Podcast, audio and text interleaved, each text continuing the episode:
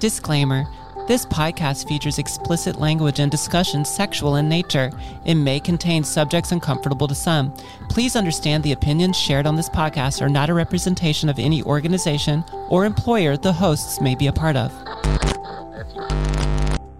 We're going to be going over a couple of sexy subjects today. What's on our list, Jay? Some juicy stuff. Let's just jump right into it. So I know that you actually took a little field trip down south. I did. I went to the T's, the Trans Erotica Awards. The T's. In Hollywood, California. Yeah. Yeah, she went without me. I unfortunately had to make this trip. Well, not by myself, but Jenny couldn't come. She got sick literally like a few days as we're like, I'm packing bags and she's like, I don't know. I don't think I can make it this time.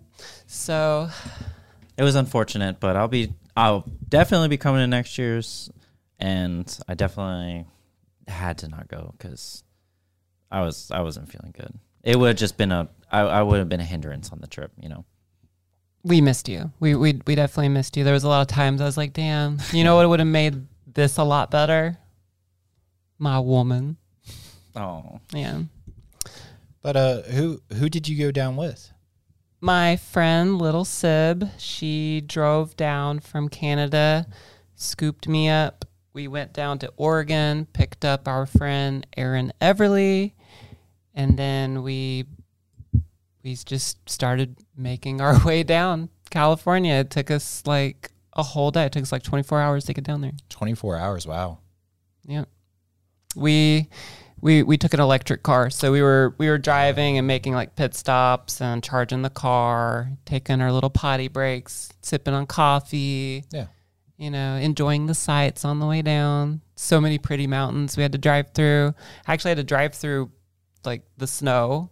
Wow. There were point in times where I was in the snow, which is very contrasting to when we got there. We immediately like took a shower and then went to the beach. So yeah, that's like so crazy to me.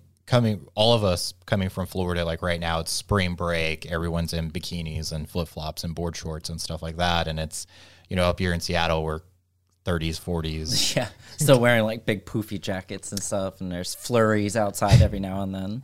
Yeah, we saw a few people on the beach. I don't know if everyone in California is ready for beach season yet because there's a lot of people not out there.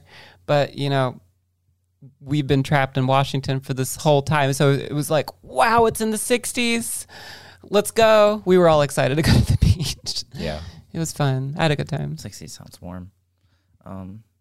So what I miss? Ooh. How was the Tease? Was it a beautiful venue? Tell me something good. So the pre-party was hosted at the Bardo. Bardo. The Bardo. Now, not the drink. Okay. It was a venue. I think it's the historic Avalon, and they have like an upstairs portion of it called the Bardo. Really, really dark ambient with like, you know, a lot of sexy ornate decorations everywhere. Okay, I'm sorry. I just have to ask. The Teas, what you're explaining to me, tea party at all? There was no tea party. It was definitely a missed opportunity. There should be definitely some sort of trans girl juice that they serve, I think, you know. And you can like dress up in like the fancy like British outfits or like, you know, old. Oh no, don't go too far. Well, come on. Who doesn't want to get dressed up all fancy for a tea party and wear those like fancy like Victorian style wigs and stuff? Gross. I think that sounds wonderful. Victorian wigs.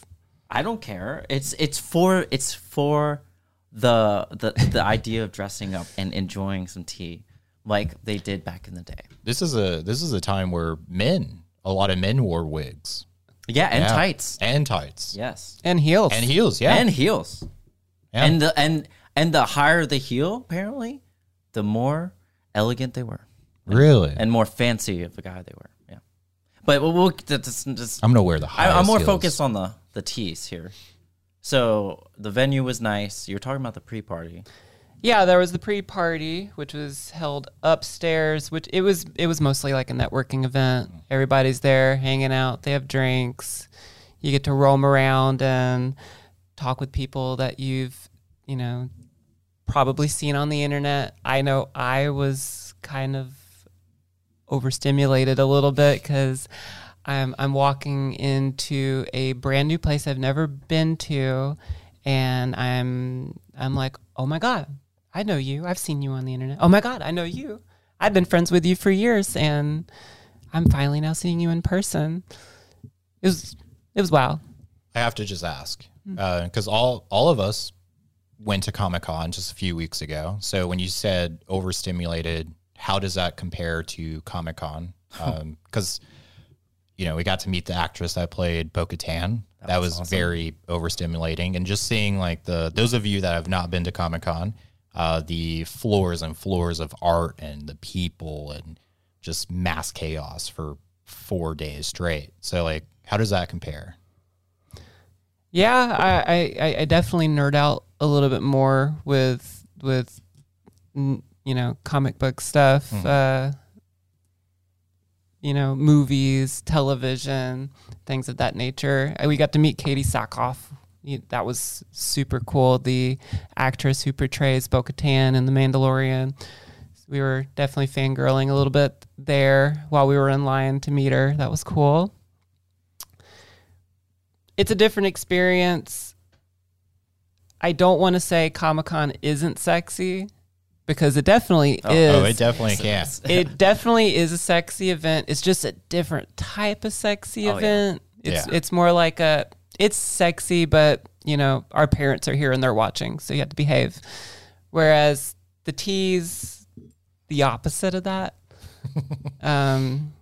Lots of interesting bathroom activities going on in the parties. Yeah. Speaking of the teas and meeting people, did you meet anyone cool? Did you meet anyone that you've been a follower of and were like, wow, I follow you. Like, it's finally great to meet you in person. Or opposite, was there people that met you like, oh my God, I've been following you for years. Fantastic to meet you. Yeah, I met some people I've been friends with for a long time that I was really excited to finally meet. You know, I was like, oh my God, we've been talking about hanging out forever and shooting porn and that stuff. And I was finally face to face with them. They're not some person in my computer or in my phone. I was like, wow. Hi, they do exist. Yeah. You know. Yeah. That was a good experience. I got to meet a lot of people that said that they've known me for years, which was, you know, it's a different experience on the other side. Meeting someone excited to meet you, you know, and you're like, oh my God, yeah, great. Let's talk about life and stuff. Hi, nice to meet you. Oh, yeah, and that also brings me, I totally forgot this until now, but I saw a little clip of you, and they gave you a microphone. They did give me a microphone. Oh, no. So, on stage, they gave her a microphone on stage. What? So, I presented an award to one of the people, one of the nominees. I presented an award to a nominee. Cool. What was it? Like, who was it? It was the Producer's Choice Award. I presented it to a well-known model, Cora Del Rio. She wasn't there, but I presented the award. That's pretty cool. I presented the hell out of the award. So they gave me a microphone and invited me on stage, and I got to present the award. Unfortunately, she wasn't there. Happens. Everybody's, you know, out there trying to make porn, you know. I mean, it could be worse. Somebody could have came on stage and smacked you or something. So that wouldn't have been that bad. That honestly, for that type of event, you could ask it's Chris actually Rock about that. For the type of an event it was, the fact that it didn't happen, kind of disappointed. But oh yeah, maybe that would have been like. It turned into like a contents, like a scene. But yeah, you've been naughty. You gave the reward to. Never mind. Sorry, sorry. My mind is going to like work. I just imagine the camera guy was like, "Wait, what's going on? What? Oh, okay, okay. This is the new type of award show." Yeah, so got to do a lot of cool stuff. Got to go on stage. Got to talk to a whole bunch of people, which was pretty wild for me. I've never been on stage before. We got to do a red carpet event. We were all interviewed by a well-known person in our community, T.S. Foxy. Oh. I got to talk to the mistress of ceremonies, Domino Presley, and oh, wow. Yeah. Amazing dress. Yeah, and I bet she looked gorgeous. And she killed it on stage. She was like up there telling people to shut up and stuff. They were being like, you know. She was being the mistress of ceremonies. She was, and she did an amazing job. I'm just a little upset. So what did you wear for the red carpet experience? I wore a very flashy sequin dress because I wanted to like, I want sparkles everywhere. Hmm. Okay, so nothing that, I don't know, Jay Wheeler designed or anything? Maybe next year. Maybe next year, yeah. Maybe next year we can bring a whole posse of Jay Wheeler latex clothing or leather clothing, custom clothing. Yeah. In time, definitely. We'll definitely start showcasing some of your work in the near futures. How are you going to put me on the spot like that, Jay? Sorry. It's for those of you that don't know, I've been trying to work with Nikki on some kind of fashion clothing stuff for cosplay and content. Sorry. They've been working diligently. Yeah. Diligently as in like it's going to take forever. What kind of things are you talking about, Jay? I don't know. What sort of things are we talking about? So, for instance, one project that we have been working on is those of you that have watched the anime Cyberpunk, I am working on a cosplay outfit for Lucy, which will be made out of some latex, which I think will be pretty amazing. But yeah, so that's in the works. Hopefully, you guys will see that a little bit later, but I'm excited to try it on.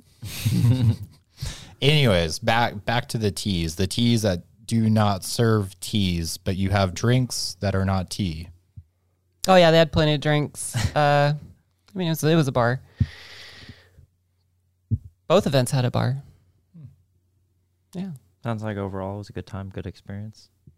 I had a great time. I got to meet a lot of people in the industry that I want to work with and make more adult content with, both on and off camera. Like as in like the producers rolling the camera. I met people that shoot porn that I want to work with. I met people that want to be in porn with me, and I'm excited to start, you know, making those plans. That's exciting. Mm-hmm. Can't wait for next year. Yeah, definitely. We'll definitely have to go to tomorrow. We will definitely have to go together next year. We're going tomorrow. Tomorrow. Sorry, English. Ooh, but yeah, I mean, is there anything else y'all want to know about my experience? This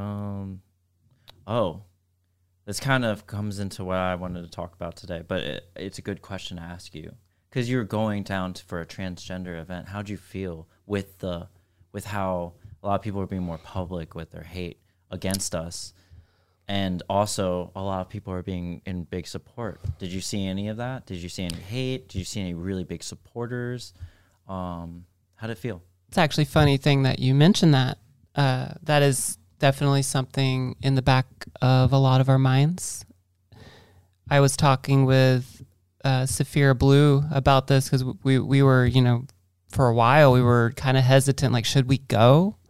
Like, people are getting shot, you know, like that kind of sounds like a big target, you know, for an event for so many trans people And, you know, and I was talking to Steven Gruby, the big Gruby person, you know, the head honcho, making all the things happening down there.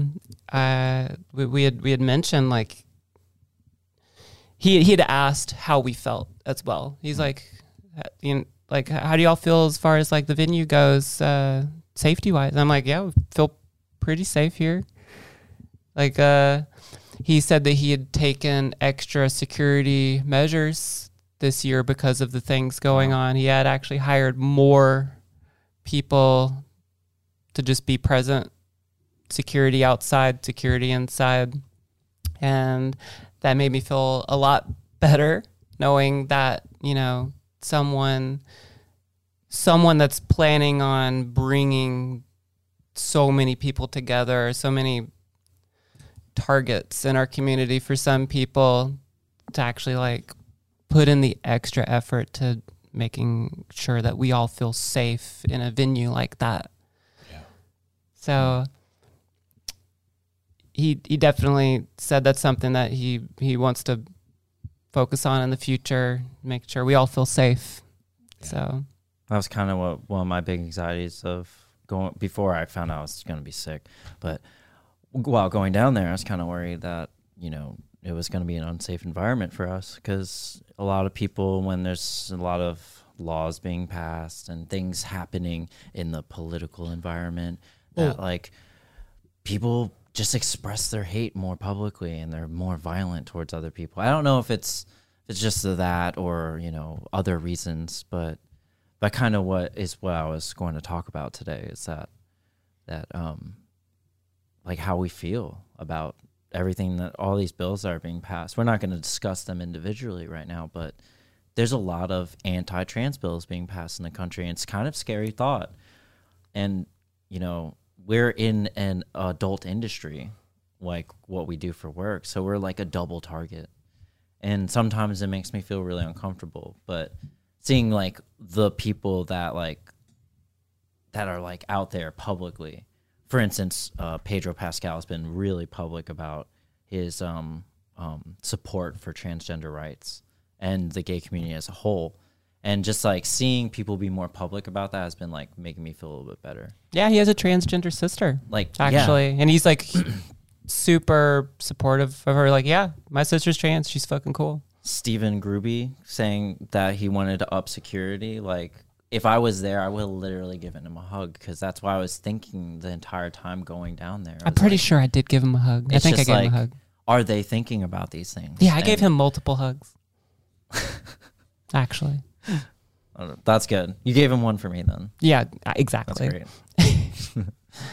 But it's just like, are these people are like our supporters thinking about these things? Like if they're hosting events, and because there's so many bills being passed that are trying to take away our rights as humans. One thing that I just recently watched, it's been out for a few years now, but I just recently watched it a few days ago, was the documentary for Alexandra Snow. And something that just kind of like I thought of real quick, she talked in there. So Alexandra Snow is a very famous dominatrix. Mm-hmm. Okay. She has a physical dungeon. She trains like upcoming BDSM kind of doms, very, very popular and famous. In her documentary, she actually talked about briefly, like, one day for sex workers, like the whole dream is like one day you would not have to use a stage name. And I thought that was like really interesting, and a kind of I don't want to like get off into a tangent too much, but something that I really thought was interesting was her struggle with people not accepting her for who she was in regards to her version of sex work. And she kind of talked about, like, you know, one day, hopefully, like, no sex workers have to use a stage name. And I wasn't really prepared for that. Like, yeah, she's such a strong, kind of independent woman. And then she's talking about, you know, these struggles of... Yeah, it's like her version.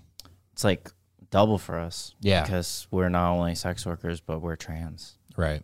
Makes it more dangerous, unfortunately.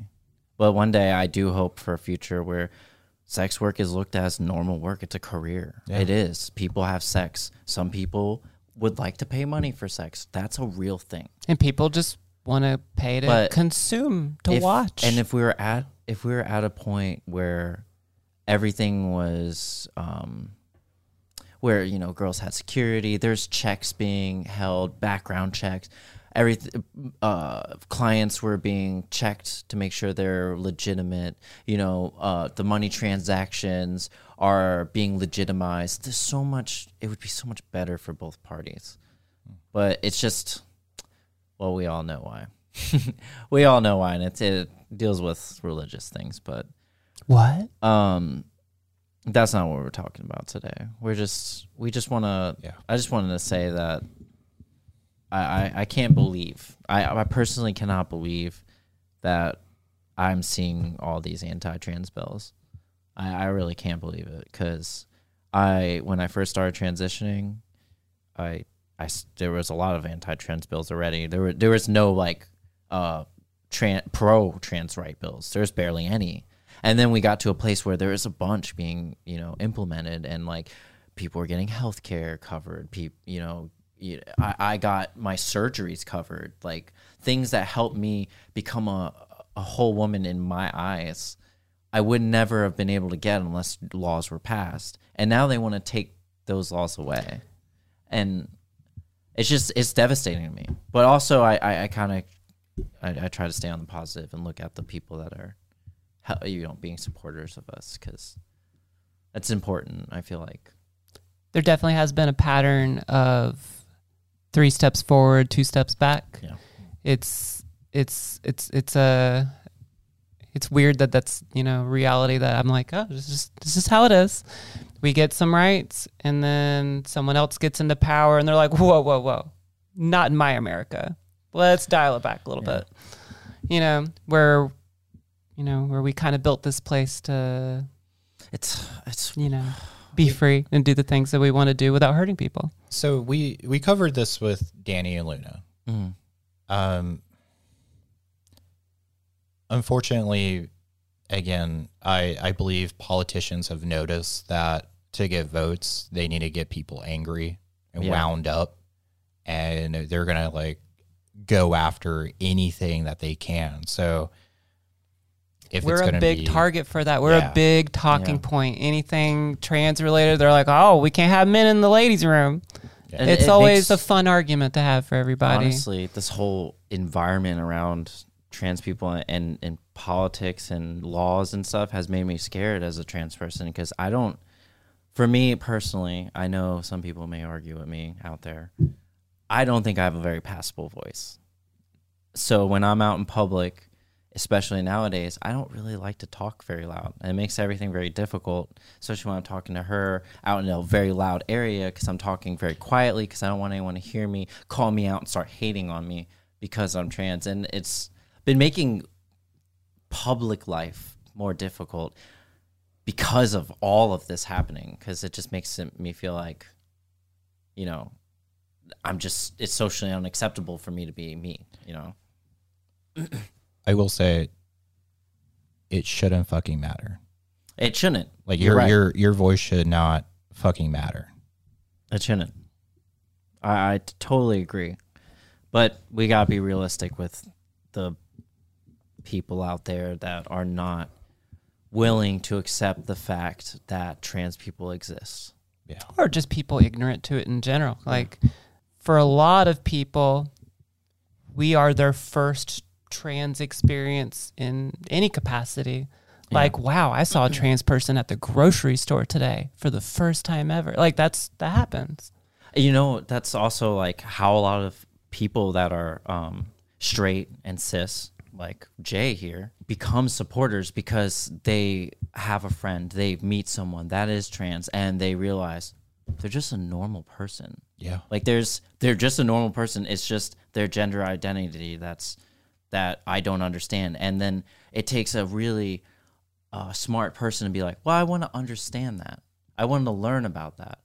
And I feel like it's a very special moment when a trans person is able to teach someone that is ignorant to the subject, and it kind of awakens them. They're like, wow, you know, you're just a person. A lot of people aren't willing to learn because that requires time and effort on their part. And why would they be bothered?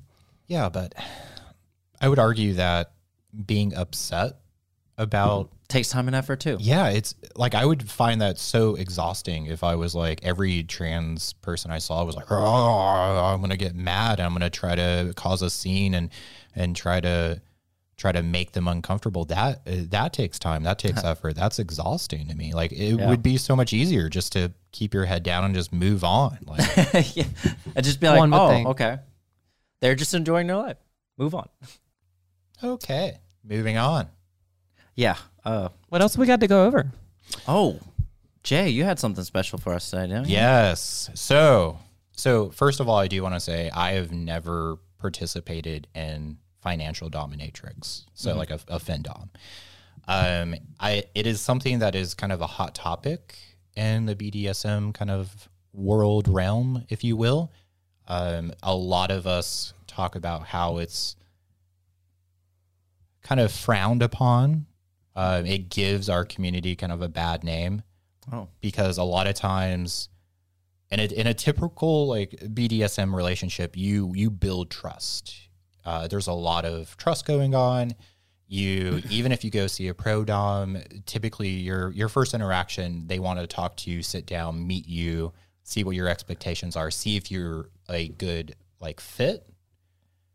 Findom, on the other hand, from my knowledge of it, it's a lot of times like on Twitter or on an online platform, and it's like it's kind of like a business. Like I just want to crank out, you know, I'm going to use you, I'm going to extort you, I'm going to kind of bully you into paying however much I want you to pay, and then I'm going to move on. Like when you run out of money, I'm going to move on, which... yeah, like a pro dom, you do pay for a session. However, one thing that when I first heard about this, one thing that I actually worried about was people being taken advantage of. But so isn't that like the idea of it though? Yes. Yes and no. Right. I can see the bad sides of it because people could actually like be really taking advantage of someone, but I feel like there's a lot of pay pickies that would really like enjoy being like, oh yeah, just like extract all my money. Here's my credit card. I don't think it's like that. I think it starts very innocently. I think a lot of times maybe you have a dom that's not at the level that they should be at. They're in it for the wrong reasons. They didn't go through any sort of training process. So for instance, there would be, if you two woke up one day and was like, I want to be a findom, you could just hop on Twitter, start posting content, find you some pay pigs and use them until they ran out of money and then moved on to the next one. There's not really necessarily a vetting process. And that's, again, like BDSM, it's all about consent and setting like boundaries and limits. So that's right. For me, like personally, if you were going to do it, and I don't mean to like kink shame anyone out there. By no means, we're all into different things. So I kind of like want to give some guidelines on how to do this. If you are going to do it, how to do it properly and safely, I guess. So like the approach that I would take is look at your expenses, look at your income, and then set an amount that you're willing to spend. So if you have $100 disposable income every month, only spend the $100. I feel like a lot of times with findoms, they're going to like take that 100 and try to take more and more and more. And that's going to cause you a financial burden, which. This is from the side of the pay pick. Yes. Pay pig. Yes. Gotcha. So only spend your disposable income. Once you run out, like, that's it. And I would clearly define that with the findom. Yeah. I feel like if they were constantly, like, hounding you and wanting you to pay more and more, and even, like, even after you set that clear boundary, you might want to move on. Red flag. Red flag, yeah. Yeah. And then also, I would say research the people before, right? So if you're on Twitter and you're looking at, like, findoms, I would search for their user handle, see what people are saying about them.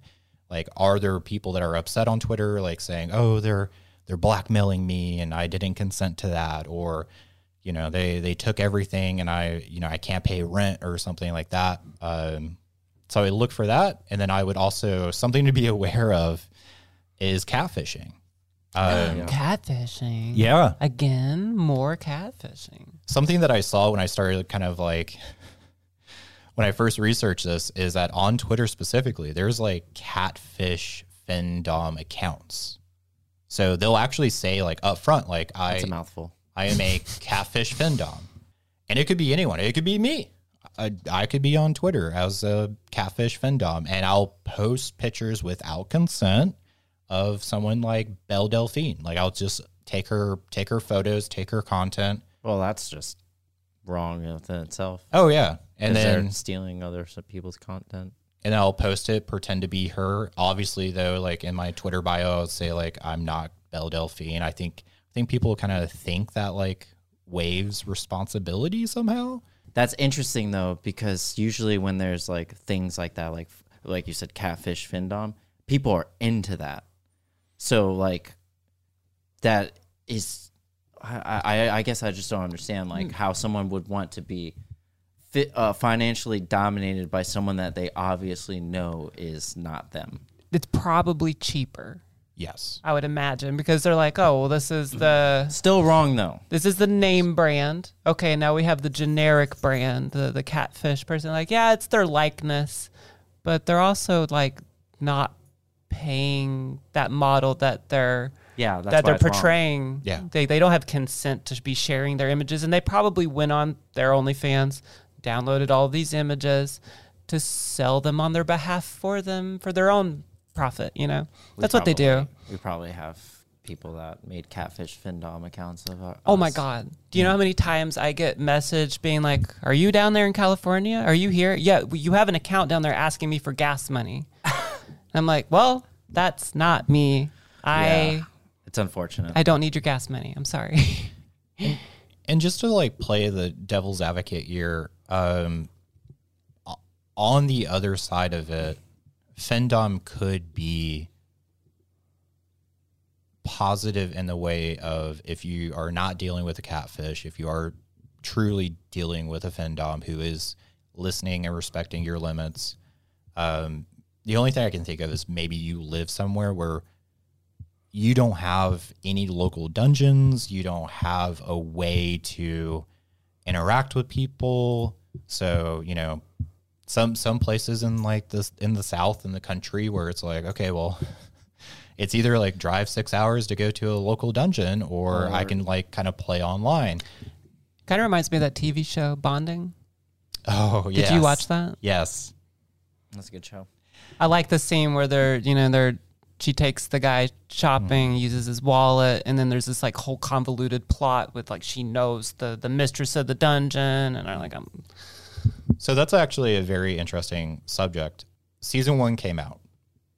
The BDSM community as a whole, I feel like, hated season 1. Really? Oh, really? Oh, yes. Why? They were very, very critical in reviewing season 1 of Bonding.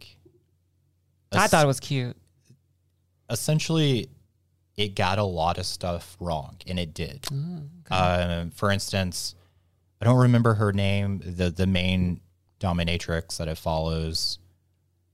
She wears a collar in season 1. Right. Oh, okay. And it's like, why? Why would you wear a collar? Oh, yeah, that wouldn't make sense, because in the BDSM culture. Oh, so that makes sense why they're fixing all the stuff in season 2, because she actually is this amateur dom God, yeah. Okay. Yeah, they don't want to disrespect. Like, if you're going to show the BDSM community in a public way, you should respect, like, the way it's being portrayed.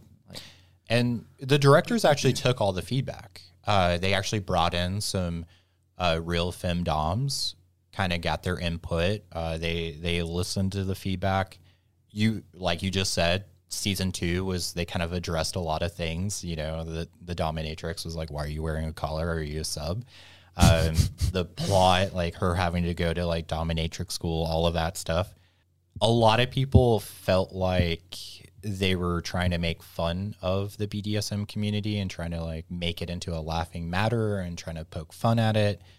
Ultimately, I believe it was Netflix that canceled it. So there's not going to be like a season three. Oh, yeah. It was probably super controversial. I didn't even know that. Yeah. I didn't even know that. I'm disappointed. Like, I'm learning that there's not going to be a season three here. Right. What were you saying, Ben? I was just saying that it's probably just super controversial. Netflix usually just gets rid of it. Which, well, they get rid of things that are popular too. So like, I don't know. Yeah, I don't really get it. But for me, a lot of people in the BDSM community, we do get kind of upset about these things. I'm on the other side of that, I would say. When I see stuff, for instance, like 50 Shades of Grey, like, yes, I 100% agree. It got a lot of stuff wrong, but it got it into the mainstream media and got people talking about it. For me personally, whenever we see BDSM topics being covered in mainstream media, even if it's wrong, that shows that we are progressing.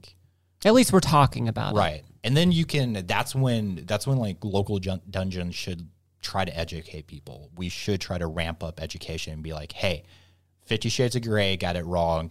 Come, let's talk about it. If you're interested in this, learn more. And I will say on the flip side of that, predators, like, I want to start like a jar where we have to put like $1 every time we bring this person up because I don't want to bring them up. But predators like Armie Hammer, they'll like kind of latch on and be like, oh, I can use women. I can abuse women. So I can see the concern. I can see the other side of it, but this is showing that corporate America is taking note that people are kinky, people are into BDSM, and it's starting to become more mainstream, which should be a good thing. And I believe that the BDSM community should be focused on trying to educate the population on what is correct and what is not. Yeah. Instead of just trying to like shut everything down. Yeah. Yeah, because like you kind of like 50 Shades of Grey is just like you're exposed to all of the stuff and you have no idea what's right or wrong. It's just a toy box full of everything. Yeah. And you're like, yeah, this is just BDSM. This is totally normal. It's like, no, there's a lot of actual rules and, you know, consent going on, conversations that actually take place. And a lot of people don't know that. They just go, yeah, I'm into BDSM. Let's tie her up and spank her. You know, it's like, that's not all it is. Yeah. Honestly, when I first heard the term BDSM, I had no idea what it meant. And I just like, when someone explained it to me, I was like, oh, it's just like whips, collars, and chains. Okay, cool. But like, there's a whole entire, like, there's a history behind it. Yep. There is a very in-depth history behind it. It's kind of interesting because it's relatable as far as like when someone's learning about trans people. It's like they have this misconception about trans people, like, and then you show them that they're wrong. And if they're woke enough to like understand and learn, it kind of changes their perspective completely on the subject. I imagine it's along the same lines of, you know, BDSM, on a very base value. Yeah. BDSM might be like the new taboo topic. Oh yeah. That sounds exciting. I'm into BDSM. Yeah. And just like trans women. Right. So, okay, that's taboo. Oh yeah. I want to explore that. I'm into trans women. It's like, I feel like for both of us, there's groups that are only into it because it's a taboo in society. Oh yes. And then there's people that are just like, yeah, this is who I am. Yeah. There's an entire group of people that might have been into it just because of how taboo it was. So they're becoming easier to identify as we get older, you know. Mm. We're like, oh, red flag, red flag, right? Okay, that's, yeah, stay away from that one. Yeah. But yeah, it's something we have to learn. So going back to findom, we kind of got a little off subject there. Do you guys have any sort of experience with findoms or pay pigs or anything? Ooh, actually, quite a bit. Really? I had a roommate for a while. I'm not going to say who. I had a roommate who was kind of like how you said with the person in Bonding. Like, she was an amateur, really hadn't had her feet wet doing that sort of stuff. And she was, experimenting with findom, found a pay pig, as you call it. I don't, probably a person that also has no idea what they're doing as well. She was having this person send so many gifts. I've never received as much mail on my doorstep as when she lived with us. Really? Yeah.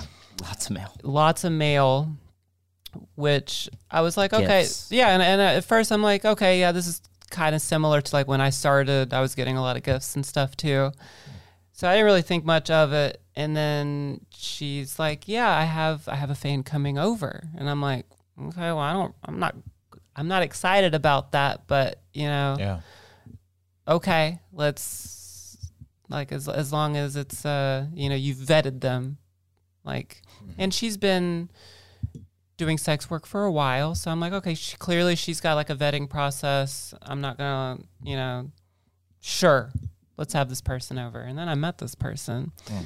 And they had been spending so much money and resources on her. He was spending his, most of his income, sending her things that were important to him, sending things not heirlooms, but things that he'd been collecting through his life that he was really passionate about, and just giving them to her. And can I ask you a quick question? Sure. Do you think he thought he was in a relationship with her? That's what I was about to say. And that's a line.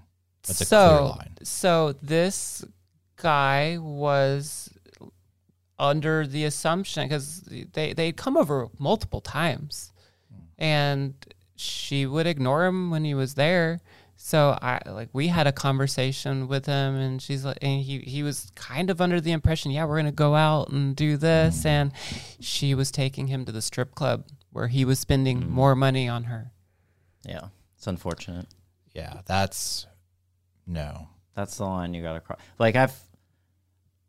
From someone that actually has an experience of a good findom relationship. Okay. And I wouldn't consider it findom, because the person that provides me with money is more into taking care of me. Okay, yeah. But that's also kind of findom as well, because they're into spending money to take care of a certain other person, as far as helping pay bills. But just to know that someone is pretending to be in a relationship with another person to just get money from them, it's not good. You have to establish with that person, hey, this is purely a transactional thing. I'm here to help you with your kinks and the things that you would like to just discover about yourself or play around with.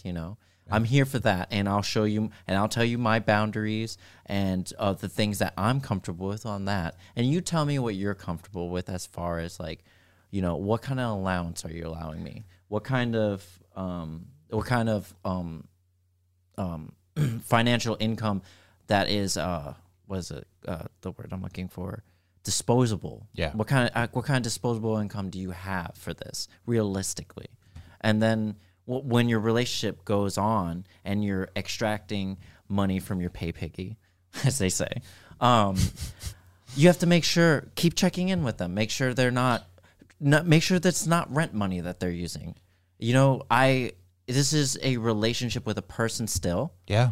Even though it's based financially, it's still a person, and you still have to respect that person, which everyone should deserves respect. To me, even if they're pay picking. To me, it's the same thing as if you're doing impact play, which would be whipping or caning or something like that. Mm-hmm. You establish a safe word. Yes. But a good dom is going to assess the situation. They're going to kind of monitor how red they're getting. They're going to monitor how they're feeling. Because you will have a submissive who will just try to like grit and bear it. It will never say their safe word. And then it becomes up to the dom of like, okay, we've had enough. Like I know your limit. I've built a relationship with you. Yeah. I'm going to stop now. And that's the thing that concerns me with a lot of femdoms out there. They don't do that. They do not check in, and they just take and take and take. And money, take. Money. Yeah. So obviously that didn't sit well with us. We had a huge discussion with her about it. She didn't like what we had to say, and we inevitably had to part ways. Left so much of his things with us. She didn't even care. She didn't even care about those things. So we reached out to him. We got his information. We sent a lot of the stuff back. Unfortunately, like that money's gone, you know. Yeah. But probably a new target out there somewhere. So yeah. Sucks, but I mean that's the world we live in. Yeah. You know? Again, I'm not trying to kink shame anyone. I do believe if you find the right femdom and you do it safely, I do believe that you can have the relationship that you're looking for with the right person. And again, if we got it wrong at all in today's episode, if there was any sort of like, oh, if you're a financial submissive or a pay piggy, and you want to kind of like reach out to us, I would say probably reach out to us on Twitter and just say like, hey, you know, I don't feel like you got that right. I feel like you said that wrong. Because again, this is something that I'm personally not into. It's coming from my perspective. And at the end of the day, we are trying to learn about this subject. So yeah, if we got it wrong at all, feel free, send me a message on Twitter. I don't even think this is really like... It's not even really a kink shame here. That's because it's a part of it. Consent is a part of this. Yeah, that's just human decency shaming at that point.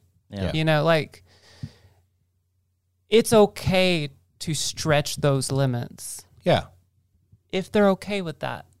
Yeah, you know, consent's everything. That's the dom's responsibility to know that. Yeah, I mean, again, a dom will sometimes try to push your limits. But part of their job is to make sure that they're not going to push you to a breaking point. And if they do, right, so you have aftercare. You take care of that person. You make sure that they are okay after a scene. With femdom, I'm worried that a lot of people are just, they're getting kind of all their money taken. And then it's, okay, well, don't talk to me until you have more money. There is no aftercare. There is no... Are you okay? You know, it's... Yeah, I would definitely, like, if I'm in a position where I'm receiving a ridiculous amount of money from someone, I always want to check in and be like, hey, you know, this isn't all your money that you're giving me. Like, this is disposable income, correct? Yeah. You can afford this lifestyle because you don't want to... You know, like you said, you just don't want to be hurting someone because some people won't put that limit on themselves. They'll be like, I'll just give all my money to this girl, but that's not healthy on their part, and it's not healthy on your part to take it all. Yeah, but yeah, I think there's definitely consent that can be talked about between a femdom and a pay piggy. I think with professional femdoms that is something that is discussed. It's probably discussed more as an allowance. That's how I discuss it. Yeah. And that's kind of how I discuss it. It's just like, what is my allowance that, you know, you're comfortable in giving me? Yeah. Findom. Yeah. Findom. Some of these girls take it for granted, I think. Like, they feel entitled to this money. They're like, yeah, of course, I should get more.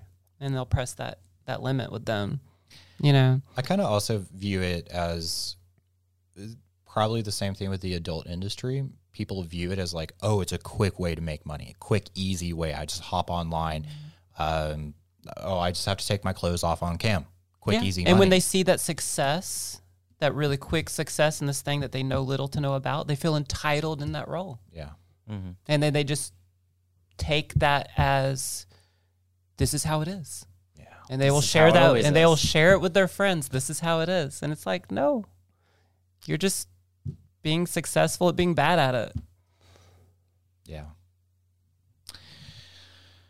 Okay. Findom. Word of the kink jar, word of the day. Okay, hopefully the terms are get a little more uplifting, I guess. But it was, I think it was a good discussion topic. Yeah, Findom. I think I learned some things here. Like, obviously, I participated in it, but I think we all learned a couple things here. So is that kind of what we're talking about today? It's just a few things, right? All right, do we want to end it? Let's end it. Thanks for joining us on Unnatural Sum. It's your girl, Jenny Banks, signing off. Stay kinky. Thanks for stopping by.